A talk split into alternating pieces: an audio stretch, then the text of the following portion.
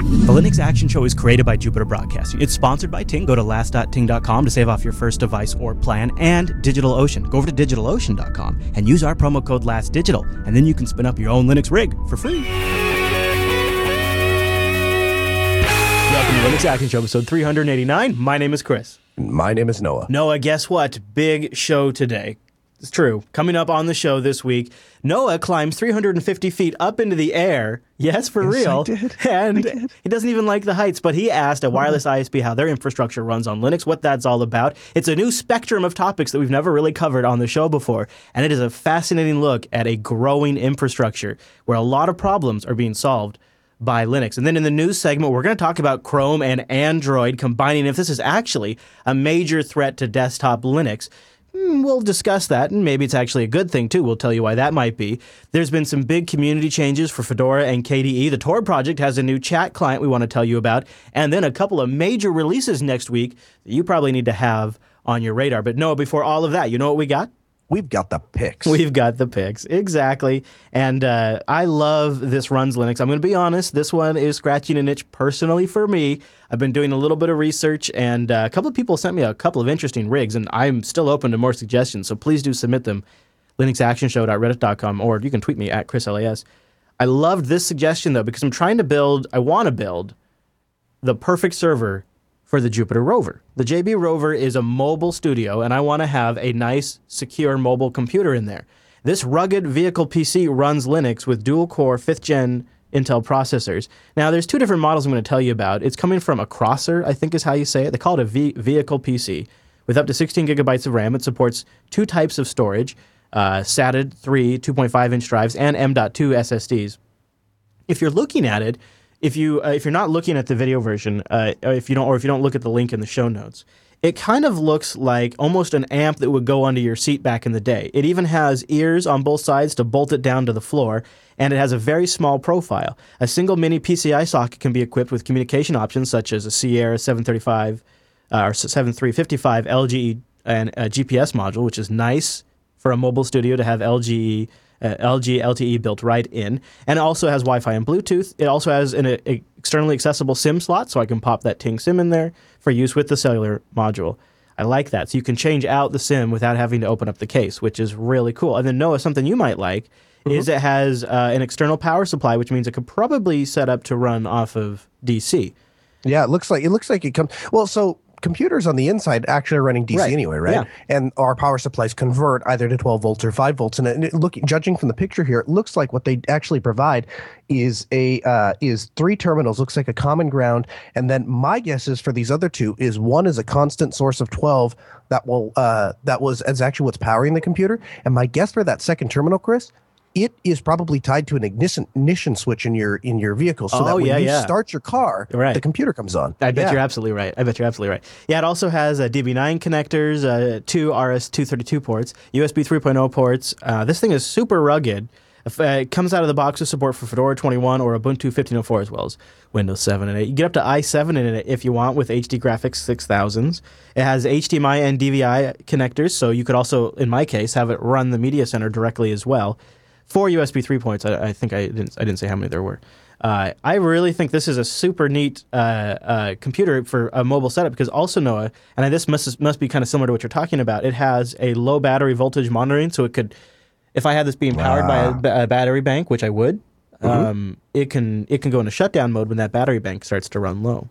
That's so cool. Yeah. I'm looking. I can't find a price. Do you, have you seen how much they cost? This is the problem, Noah, and this is why I'd love to see uh, some suggestions from the audience because uh, the only way you get a price is by uh, contacting them through an inquiry, and the language, the English is bad, Noah. It is, it is. Uh, and usually that means that they are expensive if if that's the case. yeah, yeah. So that's why I know there's got to be somebody out there who's doing this already on something I can go online and configure and order. I figure it's got to be a thing. Yeah. So, but these things, you know, this this is really something. If if I if I really had my way, I'd love to do it all in 2015. Um, but I don't know if that's possible. But uh, right now, I'm still running off my XPS laptop for this kind of stuff, and uh, it's kind of getting old. You know, I should probably make a special note. Uh, we are uh, recording the Linux Action Show on Sunday. We're back on Sunday just for this week right now uh, because uh, I was out of town on Friday, and Noah, you have been traveling, but could have been doing the show on Friday, I suppose. But Did you Either way. Did you go to the Grand Canyon and make it back since the last show? I did. Yes. Yes. that happened. Was that a family Not- trip or just uh, for you? No, it was a it was a business trip, and Oh, I did okay. take the kids with me. Oh, nice. But I uh, yeah, I took took the kids with me, but uh, it was a it was a business trip paid for by by a client. So Oh, it was very fun. cool. Very cool. Well, uh, so uh, we're doing the show on uh, Sunday. The recording setup's a little bit different. We're just kind of going back to a little bit older of a structure for this week. We'll be back on Friday next week. I know some some people in the JBLive.tv chat room. Shout out to you guys. Thanks for joining us on a Sunday. A lot of them, it works a lot better for them. Uh, and uh, I understand that. I think maybe we'll uh, we'll we'll keep it on Fridays for a bit though, just because it it has been a life changer for me, literally, to have a weekend. Um, but uh, we'd love to have you join us at jblive.tv on Friday. So yeah, we're here on Sunday, and it's good to be here. And Noah, we've got so much to get into, and uh, I have a pick that I think you might seriously want to consider checking out. Uh, Okay. If you use Telegram. I uh, yes yes Hmm. I use Telegram. hmm Well, then, uh, and if you don't use Telegram yet, this pick might make you feel a little bit better about Telegram. And if you don't know what I'm talking about, well, well I'm also going to solve that. So there's, a, there, I think it's a, I think it's a pretty cool pick. First, I'm going to tell you about something else pretty cool, and that's DigitalOcean, sponsors here of the Linux Action Show. And I want to tell you about our promo code. You can use this promo code to get a $10 credit. Last Digital, L A S Digital, all one word, lowercase. You apply that to your account, you get a $10 credit. Now, this is awesome because the, the value at DigitalOcean is mind blowing. It starts, their rigs start at $5 a month. And DigitalOcean is a simple cloud hosting provider dedicated to offering the most intuitive and easy way for you to spin up your own server on their cloud infrastructure. All SSDs, all running on top of Linux using KVM. You can start in less than 55 seconds.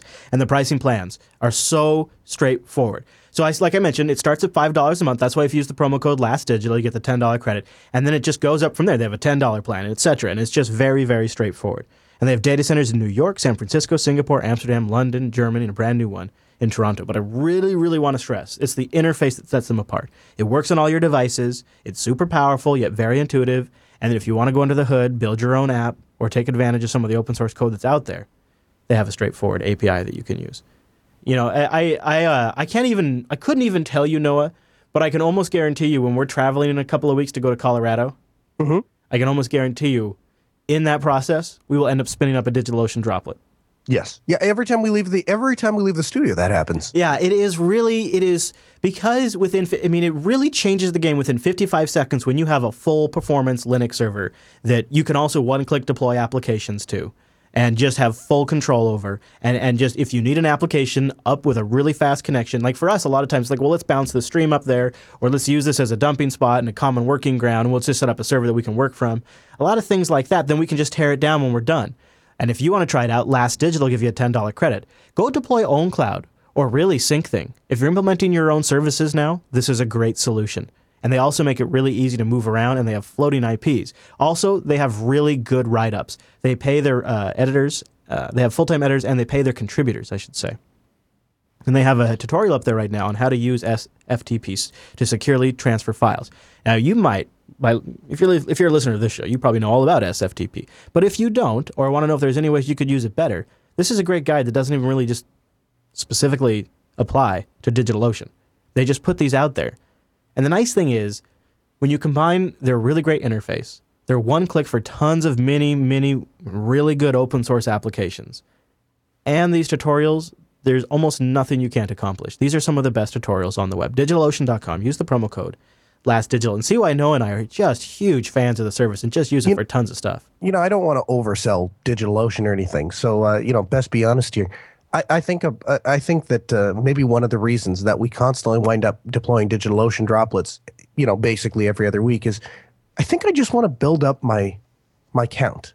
I think I just want to build my droplet count. I don't know if we actually need all those droplets. Think Now that I about this though, dude. If this was a VM sy- sy- system that you would have to manage back in the day, or or, Mhm. or Oh, yeah. even more than that, like a colo where you're actually deploying the Linux servers, this Then- you would be you would you would you would be blowing your mind. Like, oh my gosh, we're managing so many servers. It's so much work. Nope, that wouldn't happen because I would just decide that we're not going to do video. I would just not be sending video from conferences because there wouldn't be a way Yeah. to do it. And I would be like, listen, Yeah. Chris, I'd love to send you video, but I really don't have six hours Right. to remote in. And and, plus you have to set up the up. contract in the data center. Make sure you don't mm-hmm. go over your bandwidth, and then make sure mm-hmm. yeah they got the power provisions. And then they do that thing where you sign a one year contract Yeah. and then you put all your uh, your equipment over there with a really good Yeah. price. And then when the Yeah. contract expires, they jack the price like seven times up, but you don't move it. and You pay the price because your equipment's already there and it's running it. Yeah. It's awful. Miss and you know, the other thing people have to appreciate about DigitalOcean is uh, they moved first on SSDs, so they're all SSDs, and they're using KVM, not Xen, which is what a lot of the other guys out there are using. And in my opinion, I think KVM is a much better tool for this job. And I think when you combine that with their great interface, their incredible speeds, and the fact that they work directly with open source projects, and the fact that they pay people in their community who write really good content, I think it's a really cool setup. And I, I think they have the right recipe, right the right recipe to be your long-term back-end infrastructure, even for testing, for production, whatever it is. I mean, that's why we deploy so many droplets because it really is our go-to Linux infrastructure.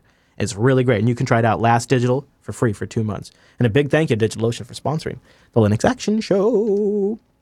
Hmm, this sinus infection's uh, doing me some favors today. No, I tell you what, nothing like doing a uh, an audio show when you have a sinus infection. Mm-hmm. All right. I want to hear about Telegram. So I teased it, yeah. So uh, there is uh, probably a pretty, by almost everybody out there, a well-known uh, instant messaging platform called Telegram, and uh, it is. I I have I have been surprised at how quickly it has been adopted in the Linux community. I think there was some surveys that we talked about a while ago. It's like now the number three uh, uh, messaging program on Linux, which is incredible when you think about Pidgin and, and XMPP and, and Google Talk and all these things have been around for a long time. Telegram has exploded. A lot of open source projects use it using the channels and groups. Jupiter Broadcasting uses it extensively. I use it extensively personally. I know Noah does too. And uh, the one thing that's a bit of a bummer is the Telegram client for Linux, for GNU slash Linux, is uh, not ideal. First of all, they kind of have their own Qt fork that they're using, like they're kind of their own Qt library stuff for their own notification stuff. And like a lot of times, we're about to review Fedora next week. And a lot of times when you get like a new installation of Fedora, like you can't get it installed or you have to go download the binary only, which is a clunk to update. And like there's a lot of downsides to Telegram on Linux. It's it's a very functional messaging application. It supports video, pictures and and audio and file transfer and all that stuff. It's it's really good from that respect. It just feels a little clunky on the Linux desktop. This is where Cutegram comes in. Cutegram is a better Telegram client, and it is also a Qt Telegram client, so you have to have the Qt libraries. But uh, Cutegram is a free open source Telegram client for Linux, Windows, and OS 10 and OpenBSD, focusing on user friendly compatibility with desktop environments. That's an that's a big underscore for me. Cutegram uses Qt5, QML, and libTelegram and lib application indicator uh, technologies and the Faenza icon and Twitter emoji graphic sets. And uh, they say Cutegram is since it's free and open source, it means everyone can read the source code and the mechanisms of Cutegram. There's no private things about Cutegram. You can test it, you can look at it, and uh, I've downloaded and installed it. Now, I've got it. I've got. I've, I got to say, I've had a couple of problems with it. I got it working on one machine just fine, and I can't get it working on another machine. It's just it's just spinning. But uh, the machine I got it working on, it actually looks better than even what they have in their screenshots here on their website, and uh, it does feel like a better, a better uh, a Telegram uh, messenger. And the other thing I like about it is it gives you a little more power over how you can organize your contacts. You can pop people into favorite positions so they always remain in one spot. If you know if you have four or five people you always are talking to or groups you're always talking to, uh, those kinds of things. And the notifications are better, which is a big thing for me too. So it's called Cutegram. And uh, I don't know, you might want to try it. It is. Uh, it is. There is no form of Telegram I'm not willing to try. I, I use the uh, you know the normal uh, desktop application as it is uh, constantly. I have the I've tried the Pidgin plugin, which eh, it's all right. And you've I done the have tried a command line one too, right? plugin. Say again. you tried the command line version? Yeah, I did the command line. If you want to, if you want to, uh, if you want to explore your inner creeper, I suggest checking out the command line client. It, it it it doesn't give you anything that you don't get on the regular desktop client, but the way that the information is presented to you, things become much more apparent, and you can string things together. So, for example, your your your phone client will show you if somebody is online or when they were last online. But being able to essentially have a log of when that person was online and offline, and if you overlay that with two different people in your contact list, you can see people having conversations. And it, it's kind of fun, Yeah. actually. Yeah, in I've noticed that too. kind of way. Yeah, because Um, it's just show it just and I ran in my Guake terminal, so I could I'd pop open Guake and be like, user online, this user online. Oh, they're reading each other's messages. I see. Mm-hmm, Yeah, yeah. You know, one thing I'd really like though is um, Zorak and I in the chat room have been going back and forth. I am I am on a mission to try to get him on Telegram because I, I've used Telegram as a as, as the lowest common denominator messaging system, mainly because of the notification controls. I can turn it on and off for for different people, and uh, I can't get I can't get Zorak to to sign up. And, and and the reason is is he wants a open source implementation of the server. They publish the protocol, so anyone Right. could Yes. make a Telegram server, Yeah. and then you'd obviously have to modify the client to connect to it. But um, he says he's fully willing to use uh, the Telegram service, even on their even on Telegram servers, as long as there was an op- as long as there was a GPL alternative, and there's not. And so I'm waiting for somebody to to kind of come out and make that happen using the Telegram protocol. That would be really cool. Yeah, if somebody could do that, that would be really ideal. I agree. Uh, and I think maybe eventually, if Telegram continues to get more and more popular, somebody might be motivated enough to do that. But if you're going to use Telegram, check out Cutegram. It's got better notifications, full drag and drop support. It's more compatible with your a desktop environment. It's easier to customize. Uh, it's not crazy to customize, but it's easier to customize. I like the settings better, all that stuff. So it's it's a pretty nice desktop Linux app, and it's called Cutegram because, well, yes, it's based on Qt, although it's spelled C U T E if that couldn't be more confusing. And it is cute, at Yeah. least judging from the screen cap. Yeah, and uh, the other nice thing is uh, it uh, it does a nice little way of uh, of handling offline mode. If your internet connection is lost, uh, you can uh, just using Cutegram. You know, when you're using Cutegram, it can fetch your messages from a local database on the device and display them, and then forward them when you get online. Like it does a it does a pretty good job. It's actually pretty neat. So we're going to talk about Chrome OS in the news this week, and maybe what its future lie where its future lies. But that made me think. You know what? Uh, let's let's look at Chromix or Chromixium this week because this may be uh, this may be an island of salvation uh, down the road for Chromebooks. Chromixium, as you may have guessed on the name, is the simplicity of a Chromebook with the flexibility and stability of wait for it Ubuntu LTS. Chromium Chromixium puts the web front and center of the user experience and uh, they do this uh, with some with some interesting technologies, Noah. And I'm going to show you some screenshots here. You probably wouldn't even be able to guess what desktop environment it is by looking at these screenshots. No, I would never know that that looks like Unity. It, no, it's not Unity. it's not Unity. See, you got the bar down here at the bottom. Here, I'll tell you a little about Chromixium. Uh, is they say they want to uh, they want to recreate the functionality, look, and feel of Google's Chrome OS on a conventional desktop. A modular approach to rebuilding the Chrome Chromium OS desktop that allows us to keep the base system. Now, here's what the base system is based on: uh, Ubuntu uh, 14.04.01. Chromium web browser. It has Pepper Flash plugin and OpenBox window manager and the Compton desktop compositor, Plank dock, LX panel, and they use Nautilus for files. And most of the apps are GTK3. I- I'm not going to lie. You're going to have to sell me on this. I'm not seeing it. Uh, so, so why would I want to? Why would I want? I- does anyone use Chrome OS because they actually like Chrome OS? Well, uh, so here's what I was thinking: is OpenBox means your resource usage is going to be pretty low. So you get a pretty nice, elegant desktop focused on web applications. It is very simple. You you you you start it. It's got Chrome, Gmail, YouTube, Drive, and Files. That's all it does, and then it, and then it has a right-click menu, much like uh, you know, uh, like you'd expect. And it's just a like a simple, straightforward, lightweight. I, this looks like um, this looks like what you install on somebody who has an old laptop you know, maybe one that has a low resolution like you always talk about, and you put this on there and you give it to them. This is like instead of them having to go buy a Chromebook, you just turn their old computer into a Chromebook. I don't know, because even you know, because here's the thing. With in, uh, with somebody's older laptop, chances are it's going to have a spinning disk, and the hundred dollars you'd spend on a Chromebook will not only get you, uh, you know, a supported OS out of the box, that kind of thing, but it's actually probably going to run faster than than the old computer with with the limited operating system. I don't know. I, I guess I'm just not seeing a. I just I guess I'm not seeing much of an advantage of that. Well, and the, the other thing, really, the true advantage to that kind of user for a Chrome uh, book and Chrome desktop is the uh, power wash and you know uh, reboot and auto update, like the elegant background seamless updating that makes it so they don't have to think about it. Uh, the fact that they can hit power wash and they log back in and their data syncs back down, and any any way they goobered up the machine is completely taken care of. Those are kind of the features of Chrome OS that I think uh, uh, really kind of appeal to people. So uh, they are doing background security updates in Chrome Chromixium. They are doing that part of it as well, but I don't think they have that power wash kind of functionality. Here's, I guess, here's the only thing that that appeals to me that where I can see this is where why Noah is glad this project exists and wants it to continue, and that is if Chrome OS becomes the future of the Linux desktop, and so that is just what we're left with. And the wide scale deployment of the Linux desktop is largely in Chrome OS. If that ever happens, but the next thing I'm going to want to be able to do is install Chrome OS on every computer that I have. So I'm using a persistent distro across all my machines.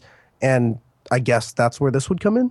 Yeah, I think the other way I was looking at it, and we're going to get to this in the news segment, is if Chrome OS goes away in five years and you still have rigs that uh, are Chromebooks, or you have machines that would make good Chromebooks, uh, you, this could still be something that sort of takes the original Chrome OS idea forward, but it's an open source desktop.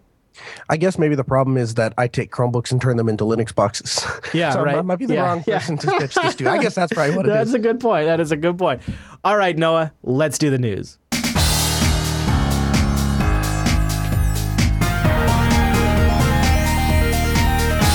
Hey, it's the news, and this episode is brought to you by. Ting.com. Ting is mobile that makes sense. My mobile service provider. Noah's mobile service provider.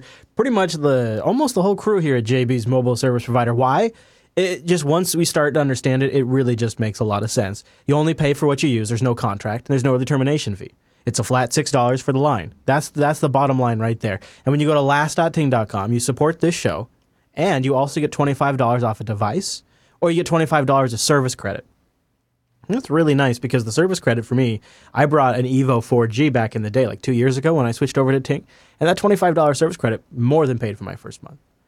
And the things that really made me stick around with Ting is like their super, super slick dashboard. Really nice, always getting better. And Ting service itself is always getting better. Since I've been a Ting customer now, they've rolled out GSM services too, so they have CDMA and GSM networks, which is really nice because, you know, I I have better CDMA coverage in some locations and better GSM coverage in other areas, or in some cases better data, et cetera, et cetera. You know, you can just kind of pick and choose. Or really what made the difference, and I know it's made a big difference for Noah too, is it opened up a whole new category of devices that you can now get on Ting. In fact, didn't you just pick up like a super cheap hotspot, Noah, for I, I did. So, I mean, the thing is, we talk all the time about owning your computer, owning your device, that kind of thing. And when you have a device that is locked to a specific carrier, it it doesn't feel like you own that device. Like it did feel like I owned that device until I was opened up to the world of GSM. Again, I, I had a GSM device a long, long time ago.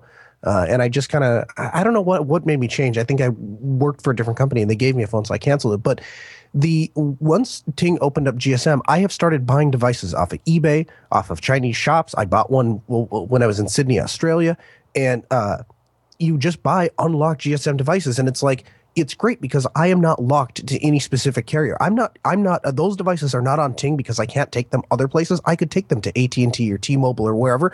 They stay on Ting because I truly like Ting and the, the pricing model and the customer service that I get. you pay for And what you use. yeah, and so like the other day or a couple weeks ago rather, I was on eBay. I see a 4G LTE hotspot, 28 bucks, free shipping.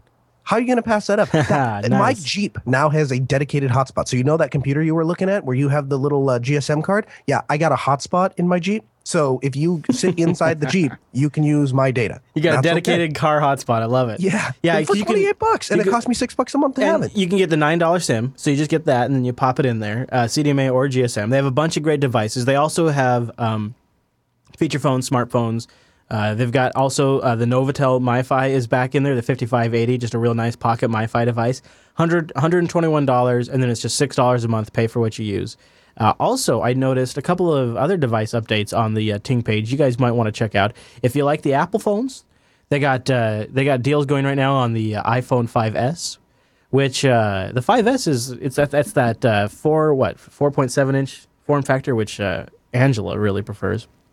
And they also have they also have the LG G4 on sale, and they just added the M9, the HTC One M9, and the uh, Samsung Galaxy S6 Edge with the nice blue color is back. Lots of really, really, really nice phones in the Ting store. Also, check out their blog. You know, they're working on uh, uh, fiber internet, and they have an update on their fiber internet initiative on their blog. Start by going to last.ting.com. Try out their savings calculator, see how much you might save by switching to Ting. Check out their control panel. It is really, really great. And if you have any questions, you can call their enthusiastic support at 1 855 Ting FTW. Last.ting.com. And a big thanks to Ting for sponsoring the Linux Action Show. Okay, Noah. So this next story really blew up over the last few days. It started with some reporting on the Wall Street Journal and then some better reporting by Recode, and it goes a little something like this. Google plans to introduce Android laptops and replace Chrome OS. Starting next year, the company will work with partners to build personal computers that run on Android, according to sources familiar with the company's plans. The Chrome browser and operating systems aren't disappearing. PC makers that produce Chromebooks will be able to choose Chrome still, but they'll now also have a choice of Android. I don't like it. Uh, so this has been, you know, are they gonna are they gonna merge Chrome OS and Android? Are the two things gonna converge? Is one going to replace the other? Why does Google have two operating systems? Well, back in 2009, we even started seeing some rumors and kind of hints of this. Sergey Brin suggested the two operating systems may merge in 2009. The convergence momentum began really when Sundar Pichai took the reins of both operating systems. He leads Chrome OS and Android. He was promoted to SVP of all products. He pro, he appointed uh, Hiroshi Lockheimer, I believe is how you say his name, and he now runs up directly Android and Chrome OS. So the one guy is running both divisions. The company even gave us another hint in a recent Nexus event. Google released its first Pixel C that runs on Android. And Yeah, you know. Uh, and then in the uh, company's earning calls, uh, Sundar Pichai gave another hint. He said, uh, "Mobile as a computing paradigm is eventually going to blend with what we think of as the desktop today." That's what he said in the earnings call, most recent earning call. Uh, he also says, and I think this is truly the reason why they'd want to do this, Noah. Mobile gives us unique opportunities in terms of better understanding users. That's what Pichai said on an earnings call. In other words, yeah, in other words, they're not getting enough data off people on Chromebooks. But but these Android devices, these are walking surveillance tools, and it's much easier to sell ads to Android users and track them.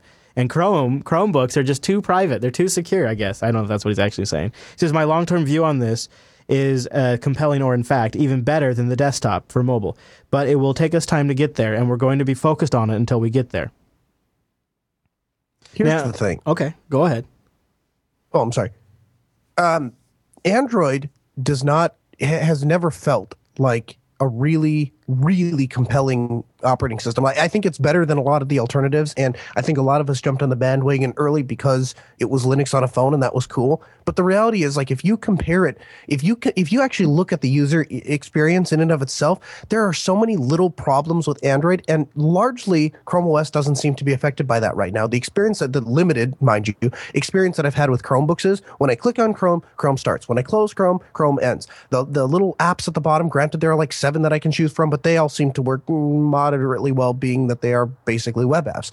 Um, and the overall experience I've had, granted, however limited, seems to be a lot better than Android. And every other time when a company has tried to combine a mobile operating system and a desktop operating system, it doesn't work. And that's because what works well on a five, a 4.5 inch touchscreen doesn't work very well on a 13 inch laptop with a keyboard and mouse. And what works well on a 13 inch laptop with a keyboard and mouse doesn't necessarily work on a tiny little 4.5 inch touchscreen. Yeah, I wonder exactly what they have in mind. Is it going to be like a Chrome like environment that launches when you hook up a keyboard and monitor? Is it going to be uh, a change of the UI? Is going to be another launcher? Um, now, here's here's another wrinkle to this. Uh, Hiroshi Lockheimer, Lockheimer, who is leading up Chrome OS and Android right now, he tweeted and said, There's a ton of momentum for Chromebooks, and we're very committed to Chrome OS. I just bought two for my kids' schoolwork. So then later, Jeff Jarvis tweets him, don't want that to change, he said. Yeah, she said, I, I love my Chromebooks, been using them for years. I don't want that to change. He says, Don't worry, every model gets software updates for five years. So when they're saying Chrome OS isn't going away, go, going away anytime soon, I think what they're really saying is, well, even if you bought one today, you get five years of support. Hmm. Uh, and then what? This, in some ways, though, don't you think this makes a lot of sense? Not having to run two operating systems, being able to track your users better. You focus on one OS and really go at it. Uh, and Android, even though Chrome OS has been successful, Android is phenomenally more successful. Um, Why? Why is Android successful? Android's successful because they write apps for Android, and it's it's it's a widely used thing. Those apps are not going to work well on a desktop. I was just thinking in terms of deployment. I mean, now it's it's gone beyond phones. It's on it's on embedded systems and devices, and uh, I, I mean, it really it has become the the largest operating system installed. You know, it is just a massive it is a massive machine, and there's entire manufacturing lines that standardize their equipment around what runs on Android or not.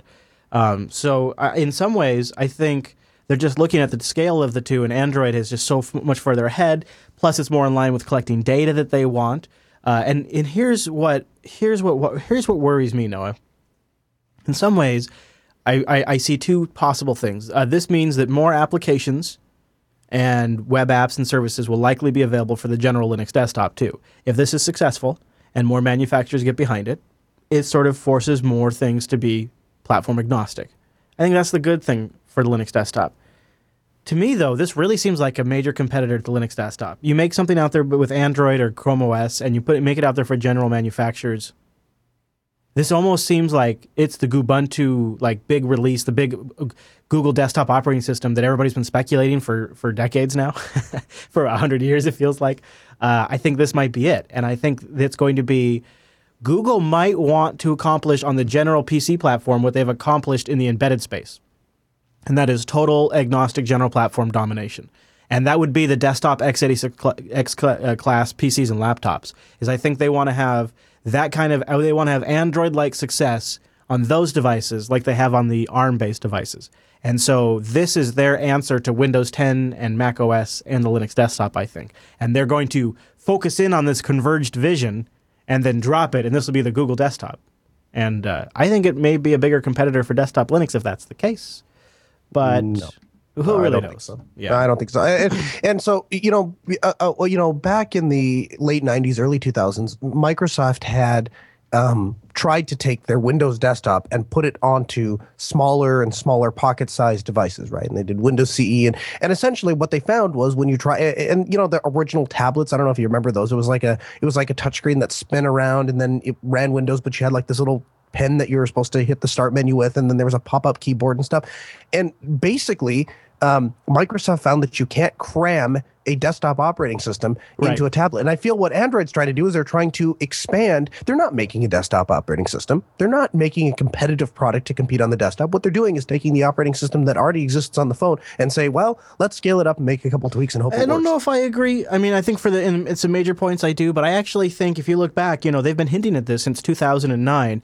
I Mm-hmm. think they're taking a generational approach to it. I think they are laying down a lot of small intermediary steps that will lead us to this point. Um, I cite for this as an example, I bring to the jury material design, uh, which wa is really meant to uh, one standardized, very Google branded look that works on full screen tablet applications, small smartphone applications, desktops, web pages, even on iOS. Material design works across all of the different form factors, and they laid that out two years ago.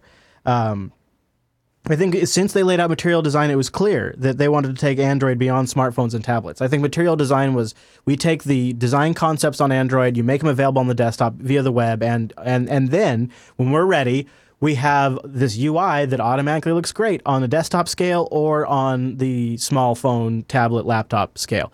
And I'm not saying it's there today, but I think hmm. what they've been doing is they're laying pipe, Noah. They're laying pipe, and then they're going to ram Google, Android, Chrome OS conglomerate thing through that pipe once all the infrastructure is laid. And so they're getting material design laid down. They're getting this and that all lined up, and over time they'll make they'll bring these two together. And I think I think they're playing one of their longer games here than they traditionally do. I don't think it's like a Microsoft project where this team comes together and this team comes together and they're like, well, let's take this and put it on this and we're going to make a product and we do it in two years. I think they've been working on this literally since 2009 or before. And I think they're going to still, I think it's probably five years till it's complete. I think it's going to be sooner than, I think it'll be sooner than that before we see something. But I think it's going to be five years. And it'll probably sunset nicely with that Chrome OS Well, I'll tell you what lends credence to what you're saying is that I have, I have, even in the last like two years, I have seen a tremendous amount of people that work for a company that have given up their laptops for tablets. Um, we just did a deployment out at a out at a, a rather large organization, um, and their sales team. Um, they had previously always had laptops, and we went through the last iteration, and they're no longer using laptops. Now they're using tablets. Um, and and the reason for that is the, the one of the lead sales girls had a uh, a Samsung S4, and she's like, they have th- this in tablet version. Could we just get these because all my apps run on here, and I can do the you know my meeting app and all that other stuff is is all running on Android. And so there is a there is a generation of people that prefer to compute on on tablets. And I suppose if you take away and and just kind of substitute and say, well, it's nice to work on a tablet, but every so often I need to peck out an email, and that's a pain on a touchscreen. So Right. let's put a keyboard there, and let's put. I guess I can kind of see how well, we look get at there. yeah. Well, look at uh, Surface Book just came out. iPad Pro's Right. coming out. They both Right. all you know keyboards. Here's something I noticed, Noah. So you're talking that's kind of on the younger end. My last big client before I went full time doing JB, Mm-hmm. they they had a proprietary Internet Explorer ActiveX application that was uh, used for construction in the state of Washington and um, for, to bid on projects and things like that. and like a just a ton of bricks falling on them all of a sudden. They had all of these um, site inspectors and house builders and bridge builders, you know, these construction guys that have been in the business for 30, 40 years that were using, and I'm not even joking, Noah, like some of them had like old, huge, compact laptops, you know, like the 486, mm-hmm. like huge things. And a lot of them had the Intel Pentiums running, like some of them had 95 and 98. A lot of them had like XP first versions, like really old stuff, all using anything that would basically run IE like 4 or above. It was really crazy. Like it was disgusting. And when they decided to replace these old laptops as they died, like a crazy amount of them went right to tablets. So mm-hmm. much so that this client was caught completely flat footed by this and did not have a site that worked with a growing, growing, growing portion of their user base at a really, really rapid pace. And one of the things that was fascinating about this is it wasn't a coordinated thing. It was all different contractors and builders and state employees and all different divisions and departments of walks of life, not coordinated all that just like they bought in when they needed to get online to be able to do their job planning. They bought their equipment and they just ran it into the ground in their vehicles and out on the job sites and stuff like that. They just ran it into the ground and then they just they just quantum leapfrogged to the next category of technology. They just they bypassed Ultrabooks and Netbooks and Chrome. They just bypassed all of that and just went right right to tablets.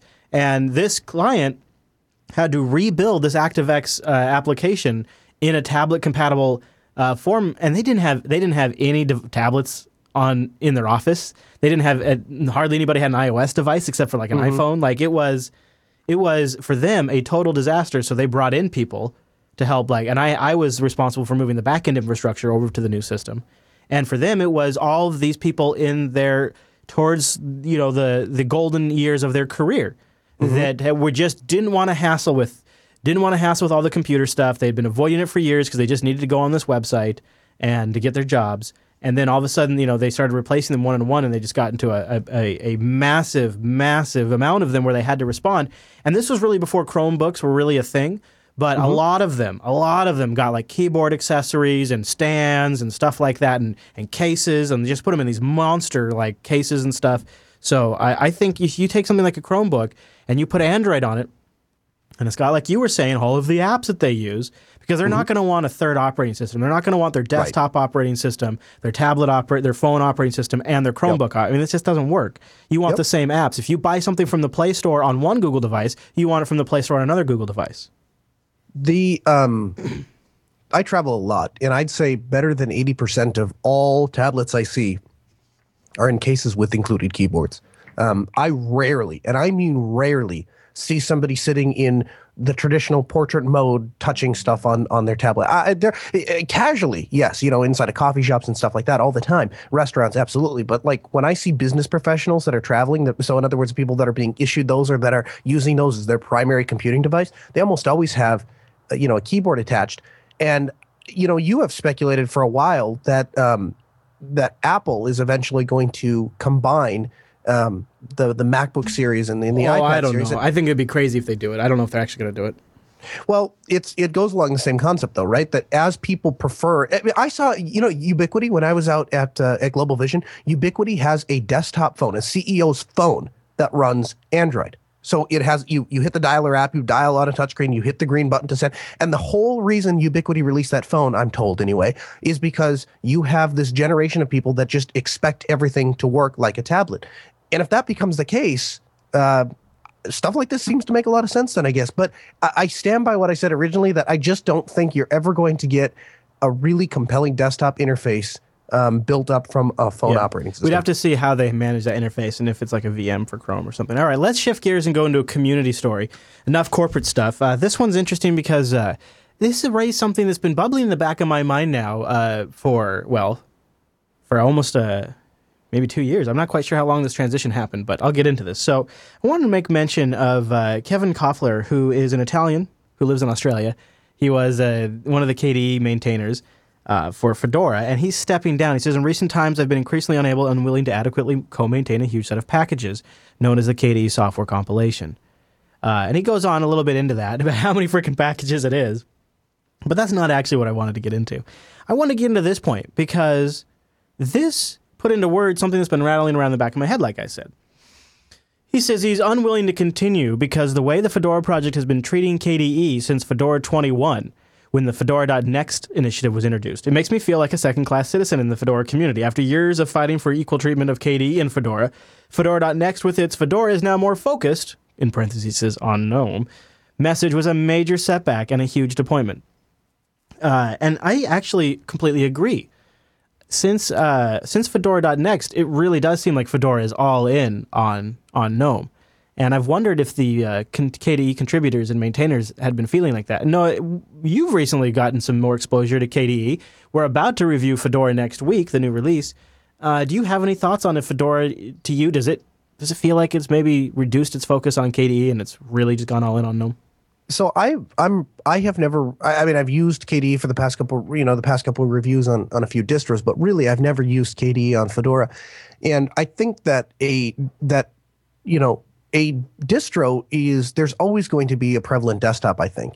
Um, and that's not necessarily a good thing or a bad thing, and it's not a pejorative to the desktop that. Actually, that I'll stop. Let me stop you right there. I think it's a good thing. I think if you don't, I think you just make a hot mess. If you don't focus on, I mean, everybody loves to have everything, yeah. I get that. Let the spins take care of that. I think you focus on one desktop and you do a really damn good job. And I think it's fooling yourself if you think you. How can you possibly claim focusing on multiple things that do the same exact thing and you could do the best version of each of those things? It's just uh, it's so humanly the, not possible. The, the argument is going to be that there are go- there's going to be the KDE team and the GNOME team and the LXD team and the other 50 yeah. desktops that we forget about the people sending hate mail about. But the uh, and then each team is supposed to you know the, make their you know distro and then at the end you have a, a, totally level thing. But the reality is that most of the people that I see using Fedora and if you go into Red Hat, you'll see a lot of them. Mm-hmm. They're all using GNOME. They're all using GNOME. I didn't see a single KDE box. And again, I'm not ragging on KDE. I'm sure it's a great desktop environment. I'm sure it's great on Fedora. But if that's the case,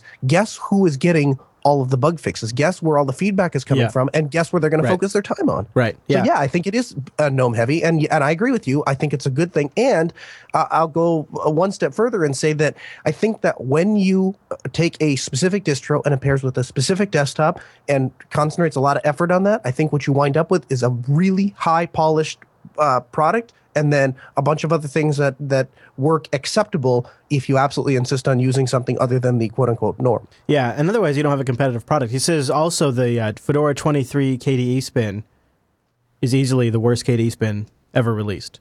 Firefox, a non KDE and even non Qt application, is the default browser. It does not integrate into Plasma Desktop in any way. Due to an oversight, DrKonqi is missing, and thus ABRT, another non KDE application, is the default crash handler. ABRT reports all of the crashes uh, to us downstream packages instead of upstream where the crash reports belong. And the experience has shown that the ABRT file and forget or fire and forget reports are unwilling to upstream the bug reports manually, even if they read our replies at all. It says both of these are no complete no goes for me. They're not acceptable. The Firefox fiasco was a deliberate decision, and the ABRT fiasco could have been avoided if DrKonqi had not been made optional against my recommendation. As a result, I hereby am stepping down from the KDE SIG group and from the co-maintainership of the KDE SC packages. And I wanted to cover this because this kind of thing it's something that kind of can sometimes happen in the, in the background uh, for these distributions that we use a lot and love a lot. And uh, I wonder too if maybe once uh, maybe once Kevin uh, sort of has some time down, if maybe he'll just uh, start working upstream directly with KDE. Mm-hmm. Uh, yeah. Yeah, it's kind of too bad, but you know, uh, I, uh, I, I think it does. I think it gives us the chance to say both Noah and I feel that uh, there are there are other ways to get KDE on Fedora, and I actually don't think it's necessarily a bad thing for a project to focus on one thing. Now they might argue that they're not. I don't know, but I actually think they should be. Just like I think it makes sense that Ubuntu focuses on Unity, and then you let the flavors focus on the different versions of that. I think that works mm-hmm. a lot better. All right, Noah. So uh, let's talk really quickly before we get into the train wreck of the week. Uh, the Tor project has launched an encrypted anonymous chat app. So we were talking about Telegram earlier. Well, how about a Tor chat program? Eh, not for me, but I'll tell you a little bit about it. The Tor project says Instantbird was chosen as it transports protocol as it's written in memory safe language like JavaScript. It already supports a number of languages. Instantbird is an open source messaging client that I've linked in the uh, show notes. Uh, and it also supports uh, off the record uh, chat, uh, cryptographic protocol support, and Tor has implemented new features in the beta message, which sends the messages over the Tor network. Another secure chat program by the Tor folks. For me, something about the Tor name now just kind of doesn't feel super secure anymore. And I'm just not jumping out of my pants to go try out a Tor chat. Maybe I should be since I'm using Telegram. But uh, for me, not super compelling. The nice thing about this, though, is because it's using Instantbird, it also supports uh, XMPP, IRC, Google Talk, Facebook Chat, Twitter, Yahoo, and others all through the beta client. So you get all your regular messaging clients and you get that Tor goodness as well. Might be nice for you, Noah, and all those uh, secret communiques you have to do. all the uh, all those uh, quote unquote picks. Yeah. All right, so uh, here is the train wreck of the week. Uh, this didn't even. I was hoping by the time we went live, we'd have something to show you. Twitch installs Arch Linux, a cooperative text-based horror game. And well, it's already been shut down. The idea was kind of neat though. Kind of like when uh, Twitch played Pokemon. Everybody get, you know, everybody gets logged in and they all try to install Arch at the same time. How do you suppose that went, Noah? How do you suppose that turned out? Uh, well, uh, it's the internet, so not well. yeah, yeah, there's going to yeah. be a lot. But here's the thing: I think that it's it was it's a cool idea. I mean, I know that the, I do the, too. the, the reaction from the community has largely been negative. Like, yeah, what did you expect? yeah, well, not only that, but like you have you have people that uh that are like this is the dumbest thing ever, and I can't believe anyone would waste their time, and and what like everyone compares it to something stupid. But you know, the thing is, if I had more time, if I wasn't in the middle of a move and and in the middle of like 13 other projects right now, I would sit down and do that. I'd be like, Me yeah, too. let me see if I can find a creative way to start installing something while somebody else is trying to erase the hard drive every 30 Yeah. seconds. And if you think about it, if you if you compete in those kind of environments and kind of play with that kind of stuff, you're going to be better at your craft. I agree. I, I now here's what happened. Uh, a friggin' you know somebody tried to launch a friggin' botnet, even though they tried to firewall it off and stuff like that. What they really need to do is completely isolate. uh, Here's what I think they should do.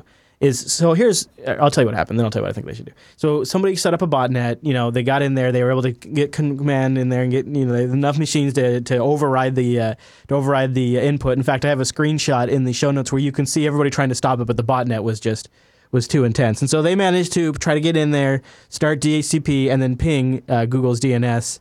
And because the botnet was just totally jamming it up, they shut it down. They say, "Yep, it was pretty disappointing to us." This is on a at Twitch installs tweet. We were keeping it running as long as we felt comfortable to do so, but due to our lack of preparation for an actual attack, we decided to cut it off where it was obvious that the majority of voting too perfectly on actions that were turning malicious because he had a botnet that was doing that. At this point, we are not sure how we are going to be continuing this with the project. Now, here's what I think they should do you put it inside a VM, and then you put on the same VM network all the Arch repositories, all the tools that you would need to install, and then you completely disconnect those things from the internet, no connection to the internet at all, and then you use an IPKVM like type connection software to get to use console access. So instead of letting SSH in, instead of th- that kind of stuff, just console access through an IPKVM or like VirtualBox remote desktop or whatever you implement. You know, if it's if it's uh, if it's a KVM, there's lots of solutions there. You could do that. Have a have a machine with all the repositories and software tools you need on its it's on a mirror that's on the same virtual private network. You could talk to the two machines could talk to each other but there's no way this thing could run an attack against somebody else on the net or something like that. And I guess part of their issue too is you know how to how to manage flooding the uh, the vote the vote system to manage it. But I actually agree with you. No, I was really looking. I was kind of hoping we could tune in and see how far they'd gotten this morning. It's supposed to Yeah. kick off uh, Saturday, October 31st at 4 p.m. Eastern, um, but uh, yeah, unfortunately. It did not work out for them. Kind of funny though. All right, so a couple of big releases next week you guys should probably know about before we get out of the news segment. Uh, next, uh, let's see, let's see. I should probably do these in order because Fedora comes out first on uh, November third. Fedora 23 will be released, so that that is going to be on Tuesday. On Tuesday of the week that we're recording, Fedora 23 comes out.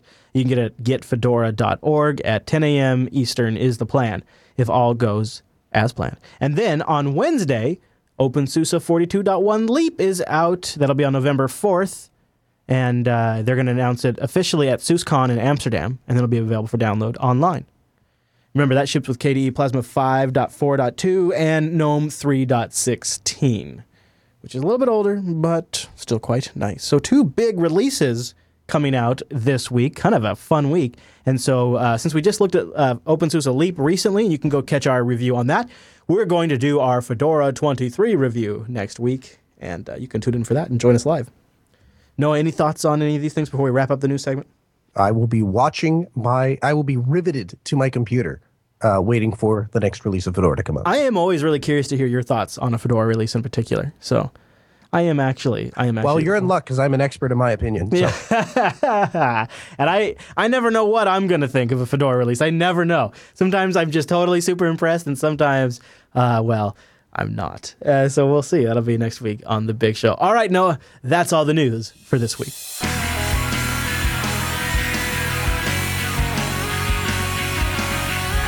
It is time to witness Noah climb 350 feet in the air for this week's interview of the Linux Action Show and probably risk his life. But first, I want to tell you about our segment sponsor, System 76. They have machines designed to run Linux. And this week, I want to look at this Oryx Pro. I'm not even sure how you say it. O R Y X. I don't, I, I honestly am so excited about it, I haven't even thought to care. It is obviously a total bonobo killer. Uh, check this thing out aluminum alloy construction it's it's here's how thin it is. It is as it is the thickness of the Ethernet port. It has in, uh, NVIDIA GeForce GPUs. You can get in 15 inch or 17 inch uh, screens, 64 gigabytes of RAM. What I am freaking out about is it is all all of the components, including you can get it with an IPS monitor with G-Sync. Uh, all of these items are like my Bonobo brought up two generations or three generations actually, or maybe even four generations because these are Skylake processors and uh, way thinner and, uh, and built out of aluminum. Uh, this looks incredible. Uh, I really am excited about this. It has a 970 or 980 NVIDIA GPUs you can get in this bad mamma jamma. So serious gaming potential. IPS display is a big one for me too. Uh, and it also has the same Onkyo speaker system that my Bonobo has that I really have been impressed with. The Bonobo has really great speakers. And uh, HDMI out. And for me, the big kicker is this sounds kind of funny, but uh, I, because of production reasons, have to use a 1080p screen. And so, like my XPS laptop, you'd never see me use my XPS laptop in studio on the Linux Action Show because I have no way to hook that up to show the screen because the resolutions don't match up and high DPI is a mess and et cetera, et cetera. So 1080p, you can get different stuff. With, you can look at the different screen options. Uh, but for me, the 1080p uh, um, option would be perfect. Uh, and it also has an external AC adapter I could probably get to. Oh, oh, oh, that was the other thing, Noah. That was the other thing. You can get it with a DC adapter. You can get it with a DC adapter. It is No re- kidding. Yeah, this is this. I don't so know not only when. is it the perfect studio machine, it's the perfect rover machine as well. Yeah, this is exactly right. And see what what happens now. And this doesn't this doesn't sound like a big problem. Probably most people are like, "Oh, poor Chris." But what happens right now is I do a lot of pre-show prep on the XPS, and then I come back into the studio and I try to reset all up on on the Bonobo.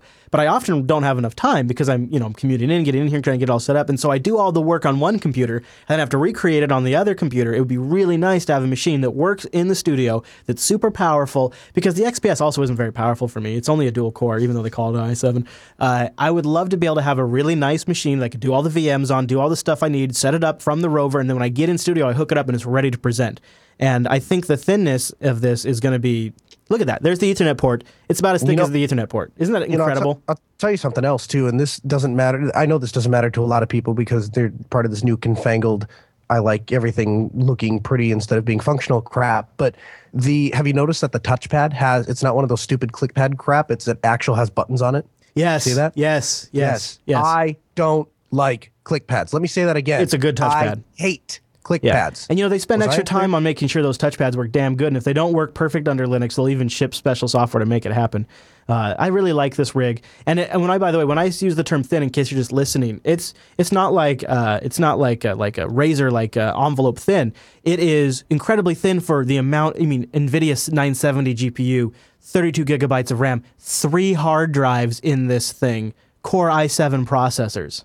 It's a workstation. It's a mobile workstation that is extraordinarily thin. It's paper thin for a mobile workstation. Yeah, I I am super excited about this. 64 gigabytes of RAM. Yeah, we're going to be out there uh, looking at more of their Skylake stuff uh, in the second week of November. Uh, I think on the 11th and 12th or something like that. So uh, that should be really exciting, and you guys will hear more about it in the show. So, also, Noah, I'm really looking forward to this because you had a chance to travel out and chat with a wireless ISP. Where did you head to get this interview? Because this is pretty neat. Yeah, so uh, Zach Underwood, uh, who I'm extraordinarily proud to call a friend, he's a super nice guy and, and, and, exceptionally smart when it comes to networking, specifically wireless networking. He invited us out to Greenville, South Carolina, to come take a look at their headquarters where ah, they yes. provide internet wirelessly to customers all the way around Greenville, South Carolina. Cool. Let's take a look.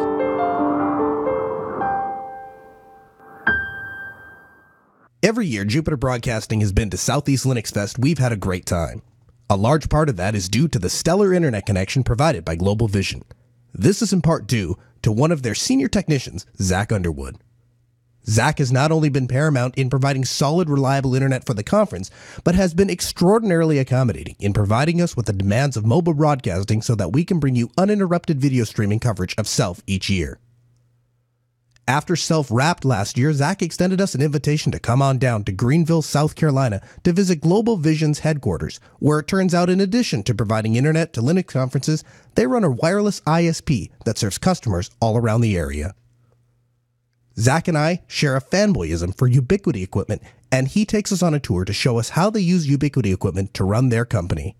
So um, this is um, this building actually used to be a um, a auction house for auto um, for vehicles. So this this is a uh, was a garage bay where they did inspections on the vehicles themselves. We've cut we kept the garage bay door. Um, which makes for e- so we can accept pallets of equipment. Um, but this is our primary storage location for all of our wireless equipment.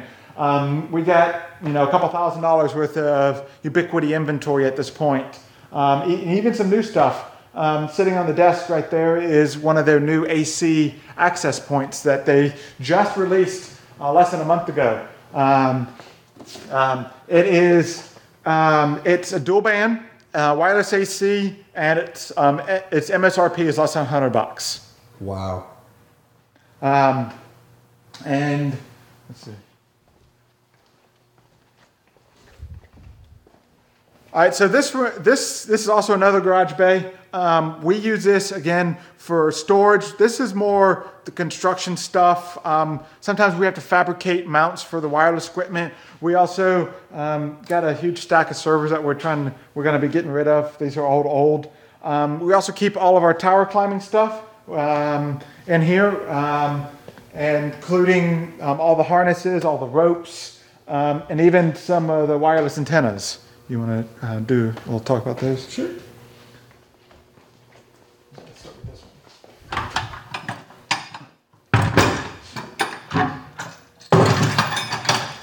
Which side do you want? Whatever. Um, so this is um, this is what we use for backhaul. Um, this is a uh, 30 dB dish on this. So this is a two foot dish. Um, this is five gigahertz. And the particular radio that we have is, is actually a newer radio. This is the um, AirFiber 5X. Um, it is 5 gigahertz. It's connectorized, so we can connect it to our own antennas.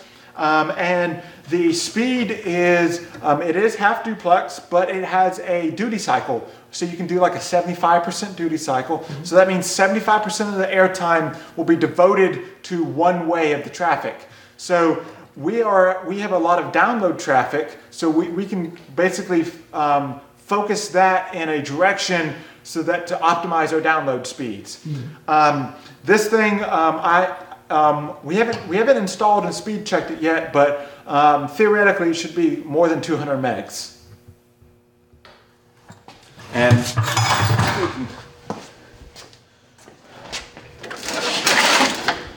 uh, so this is what we use for doing um, client access. So these are sectors. Um, and this particular installation is actually going to go up on a water tank. On the very top of the water tank, we're going to mount a pipe. And this whole assembly of four antennas, will four antennas and radios, will actually get dropped right on the pipe. And, and this will, um, through four antennas, each at 120 degrees, um, will give us 360 degrees coverage. I know that's I know that's a little overlap, but we do that because when you're on the side of an antenna, you can um, your signal strength would be lower. So we do do a little bit of overlap to maintain a good coverage. So for being a for being a nine per, nine employee office, we have a surprisingly large amount of networking here. Um, first, we bring in the um, internet wireless, which comes in off of one of these cables. It then um, brings into a 48 port switch, which is almost filled. Um, this, this top 3COM switch is actually our PoE switch that we power all the phones. Um, and when, when we spec'd the cabling for this office, we ran two cable drops to every desk.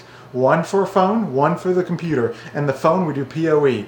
Um, then it all comes back into here um, where we have the cabling all nice and neat, comes into punch blocks. The Network Operations Center, or the NOC as it's commonly referred to, is the central location below the towers where all the networking equipment and servers are stored. Because they have extra space, Global Vision actually rents some of the server space out to other clients that have needs to house servers inside of racks or actually rent the servers themselves. So, um, what don't I do? Uh, since Global Vision is a small company, we um, no one has uh, just one job duty. Um, I do um, the network administration. I do server administration. I do tower work. Um, I do cabling. I do site surveys. Uh, basically, do anything that's needed. Okay. And we're in your data center right now? Yeah, uh, so this is what we call data center. Um, i i anyone who actually worked in a data center might laugh, but th- this is not bad for our for our size company. Um, we got several racks around here that are not in use because we have downsized through virtualization. Um, but uh, here's our main teleco rack. Um, we have fiber coming in from other providers. Uh, so these are two other providers that are in the building with us. We have fiber that comes from the roof. Um, we have our PoE switch, and um, here we got different provider equipment. This is AT&T, AT&T, even some T1 equipment. Uh, all right, and so um, here we just have some um, customer equipment. Um, and one thing we started getting better at doing is um, all of our UPSs are now managed through SNMP.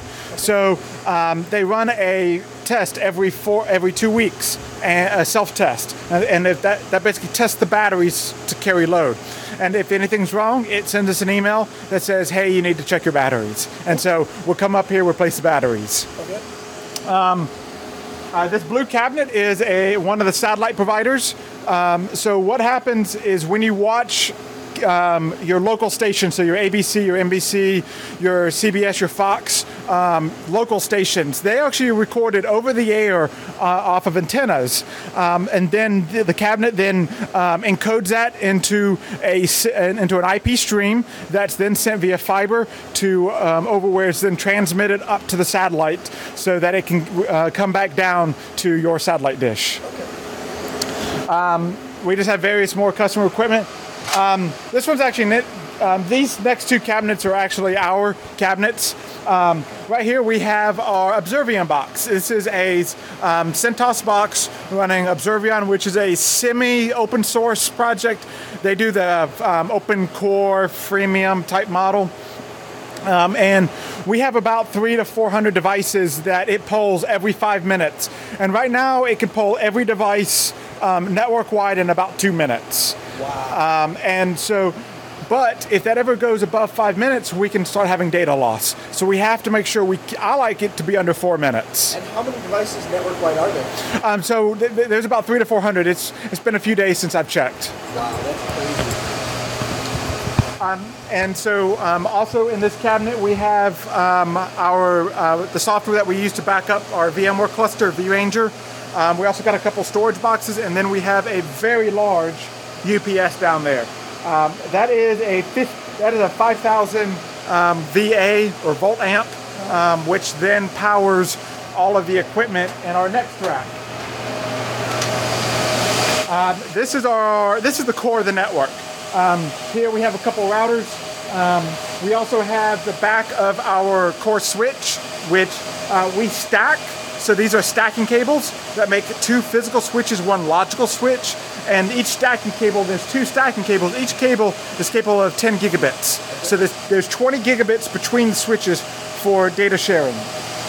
Um, here, um, these two, um, only two of these um, are actually powered up and active, and they are um, they are routers. Um, they're Debian-based routers that are. Um, we use an OS called Vyatta, and so it, it runs Debian at its core. Um, and then these these newer HP servers are, are VMware stack. So we run three VMware 5.5 servers, um, and then we have a SAN down here. Um, in, in almost three years, we've had zero downtime. Um, you, have, you have some Linux VMs on that. Uh... Oh yeah, we, um, we only have about three Windows VMs and about 30 Linux VMs, and the vast majority of them are some type of RPM based. Okay. So either RHEL or CentOS. Okay, you and I on the same page on that one. Um, so here, here is the back of. Hold on.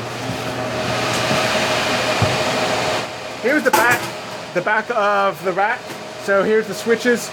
Um, here's some fiber coming in from different floors. So we have another floor with a switch that we connect via fiber.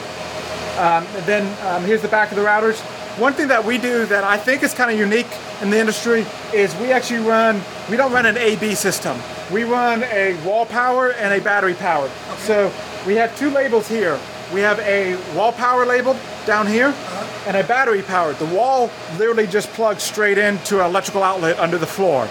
The battery gets plugged into the UPS. And since most servers have two power supplies, we put one power supply on the UPS, mm-hmm. One on the wall power, and so if we need to do maintenance for the UPS, like take it completely offline, like having to physically swap the unit, not everything has to get powered off because it, it, the stuff would continue to be powered on the second power supply off of the wall power. That makes sense. And then uh, down here, here is our fiber channel switch. We run a 8 gig fiber channel switch. It runs um, to um, so each cable is running at 8 gigabits, and to each server we run two of those for redundancy. So we have a total of 16 gigabits. Wow. Um, one thing also, we also run managed PDUs. So this is actually a network connected power distribution unit. So we can remotely reboot a power port. We can also get monitoring of uh, power usage per port. So it's a great way to track and keep track of everything, and um, also if we need to re- remote reboots. For those of you that may not be familiar with a wireless ISP or WISP, they are an internet service provider that uses a wireless infrastructure to provide internet to their customers. A large internet pipe is brought into a central location where it is then sent wirelessly to their respective towers and ultimately out to client locations. Ubiquiti equipment here is powered by BusyBox, a distro of Linux specifically geared towards appliance-based use. Before we can go up on a tower and take a look at the physical equipment, not to mention the views, I spend a few minutes getting safety briefed. All right, so um, in tower climbing, uh, certain strengths are very important. Um, this is actually a sling. Um, so looks you, like a shoelace. It, it kind of does. The thickness does kind of look like a shoelace. Um, but uh, you can use this for rigging. So we use it for rigging because our equipment is kind of light. Uh-huh. Um, but you can also use it for like an anchor. So you can wrap it around something and now it's an anchor. So that probably supports like 20, 30 pounds. Yeah, yeah, 20, 30 pounds. No. Um, this is actually rated in this configuration for 5,000 pounds. 5,000 pounds? Yes. And a shoelace will support 5,000 pounds? Yes, so I could, I could pull a pickup truck with another pickup truck hitch to hitch with this. Wow. Yes. Um, the next is, in tower climbing, we use a lot of carabiners for connecting different stuff. Here is the older model, here's an older model that we have. It's an all steel model. Here's an aluminum model. Jeez. That's crazy. Yeah, there's a little bit of weight difference. And these are rated for the exact same, uh, the exact same uh, amount of amount of force. They can hold the same amount. Yep, they're both rated for 5,000 pounds. Um, and, and this orientation, so this load weight straight uh-huh. down is 5,000 pounds. Um, and this orientation against the gate is only 3,600 pounds. And with it open like this, it's like 2,000 pounds. Wow. And all of, um, per OSHA regulations, all the carabiners that we use for, for life-saving equipment must be double action. So it takes two actions to open it. In this case, twist and then you can open it. Okay. And also for um, and the other requirement is they have to be self-locking. So when you let go, it automatically locks. And in recreational work, like mountain climbing and rock climbing that you do recreationally, it is permittable to have a self-closing but non-locking one. In a professional environment, that is not allowed. Okay. All of the safety equipment that we use is has a minimum of 5,000 pound rating. Um, here's one of the anchors that we use. Um, what we'll do is if, if we need to anchor like a rope or something, we'll put it around part of the tower and and uh, this orientation, and now we can tighten it and hook our rope right here.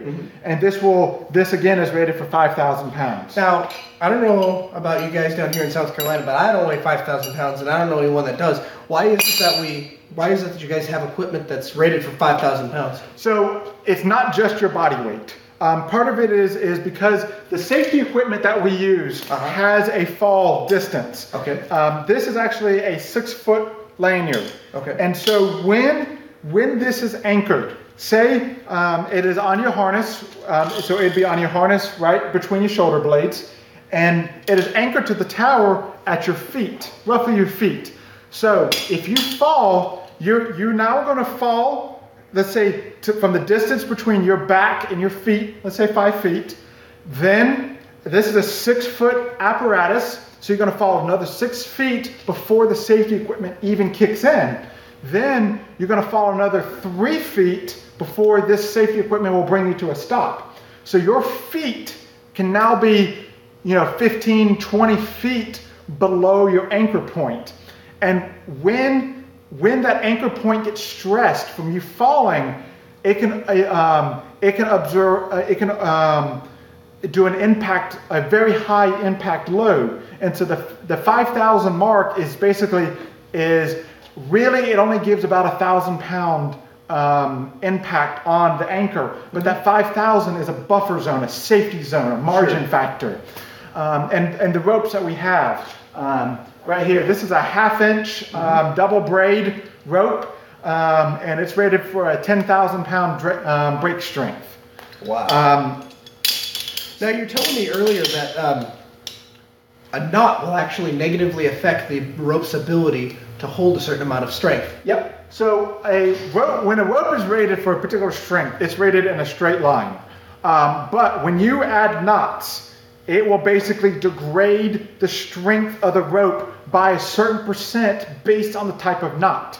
So that's why what's nice about using these ropes is because they got a five thousand or ten thousand pound rating.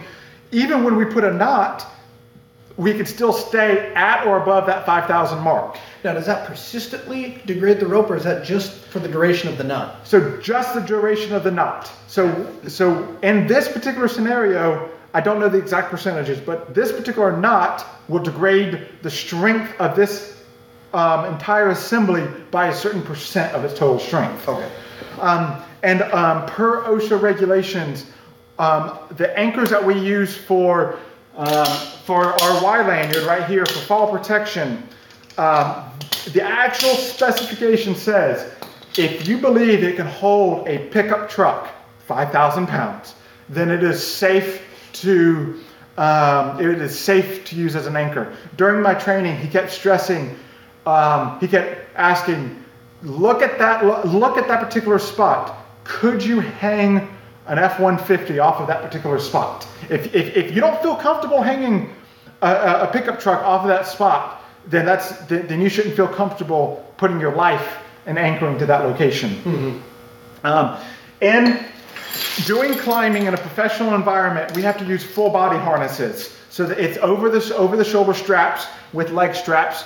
Um, this is required, and and um, recreational climbing, it is okay to get away with just the waist. But in, in, in professional climbing, you have to use a full body harness. Um, if you're going to be spending a lot of time hanging in a harness, this metal seat is a, is a, is a godsend because basically what it does is when you go to position or basically stop at a location, you'll hook into these D rings and that hooks to the seat. So when you go to lean back, you actually put your weight on your butt and not your back or your shoulders or even your feet. So it basically helps transfer your weight to a more of a sitting position. Okay. Um, And also, every time when you're on a tower, hard hat is required. The um, um, at one point, um, the deaths the, the deaths in tower industry were getting really bad. So um, the OSHA or OSHA's director basically said, told his field agents that if he if he saw anyone doing work on a tower, pull over on the side of the road, get their get their DSLR with a long lens on it, and take pictures of everything they could. And basically, they'll go. Then those agents would go back to the field office, give it over to a specialist, and the specialist will then groom the pictures for violations, and will basically mail violations to the to the company of various things. And a hard hat could be a seven thousand dollar violation. Wow. So simply not having the hard hat on could be a huge violation.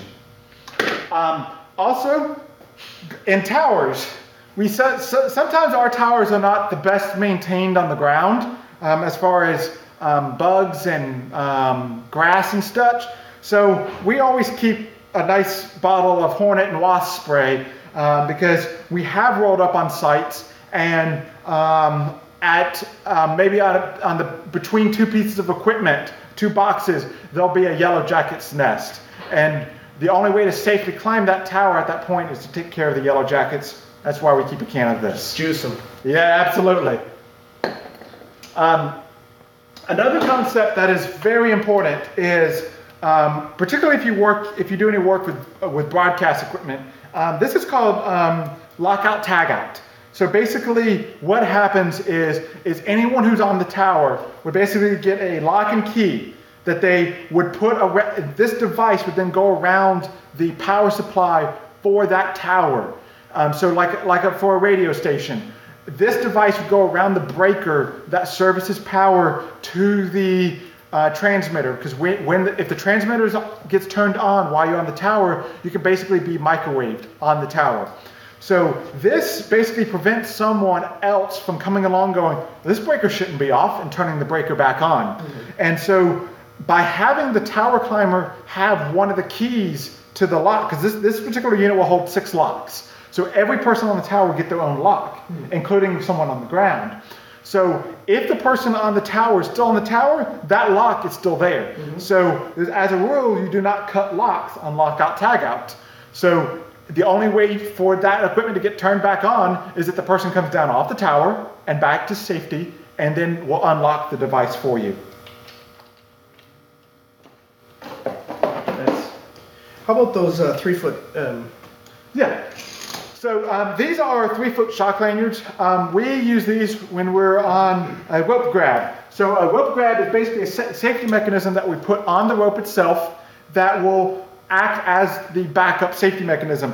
So these um, are is a three foot shock pack. So this and its normal configuration is three feet. But when it when it gets deployed in a fall situation, I believe it's five feet is what these will grow to. And you can see all the all the um, elastic parts are um, contained in this bag. So this just rips off. This, yes. The sewing will rip, and then this expands out. Yep. Yep. And and this is this is a one-time use application. So if this is ever deployed, you trash it, throw it away. It cannot be trusted again. Okay. So um, this is our equipment. Um, it changes based on what the current technology is, what's been released, what our current needs are. So um, right now we have uh, our main switch. It's a layer three switch. We do all of our, we do all the routing on, right here's the switch. We do all the routing of our private traffic or management traffic on the layer three switch. Um, then we have two routers that um, are does OSPF for the client traffic or all the public traffic.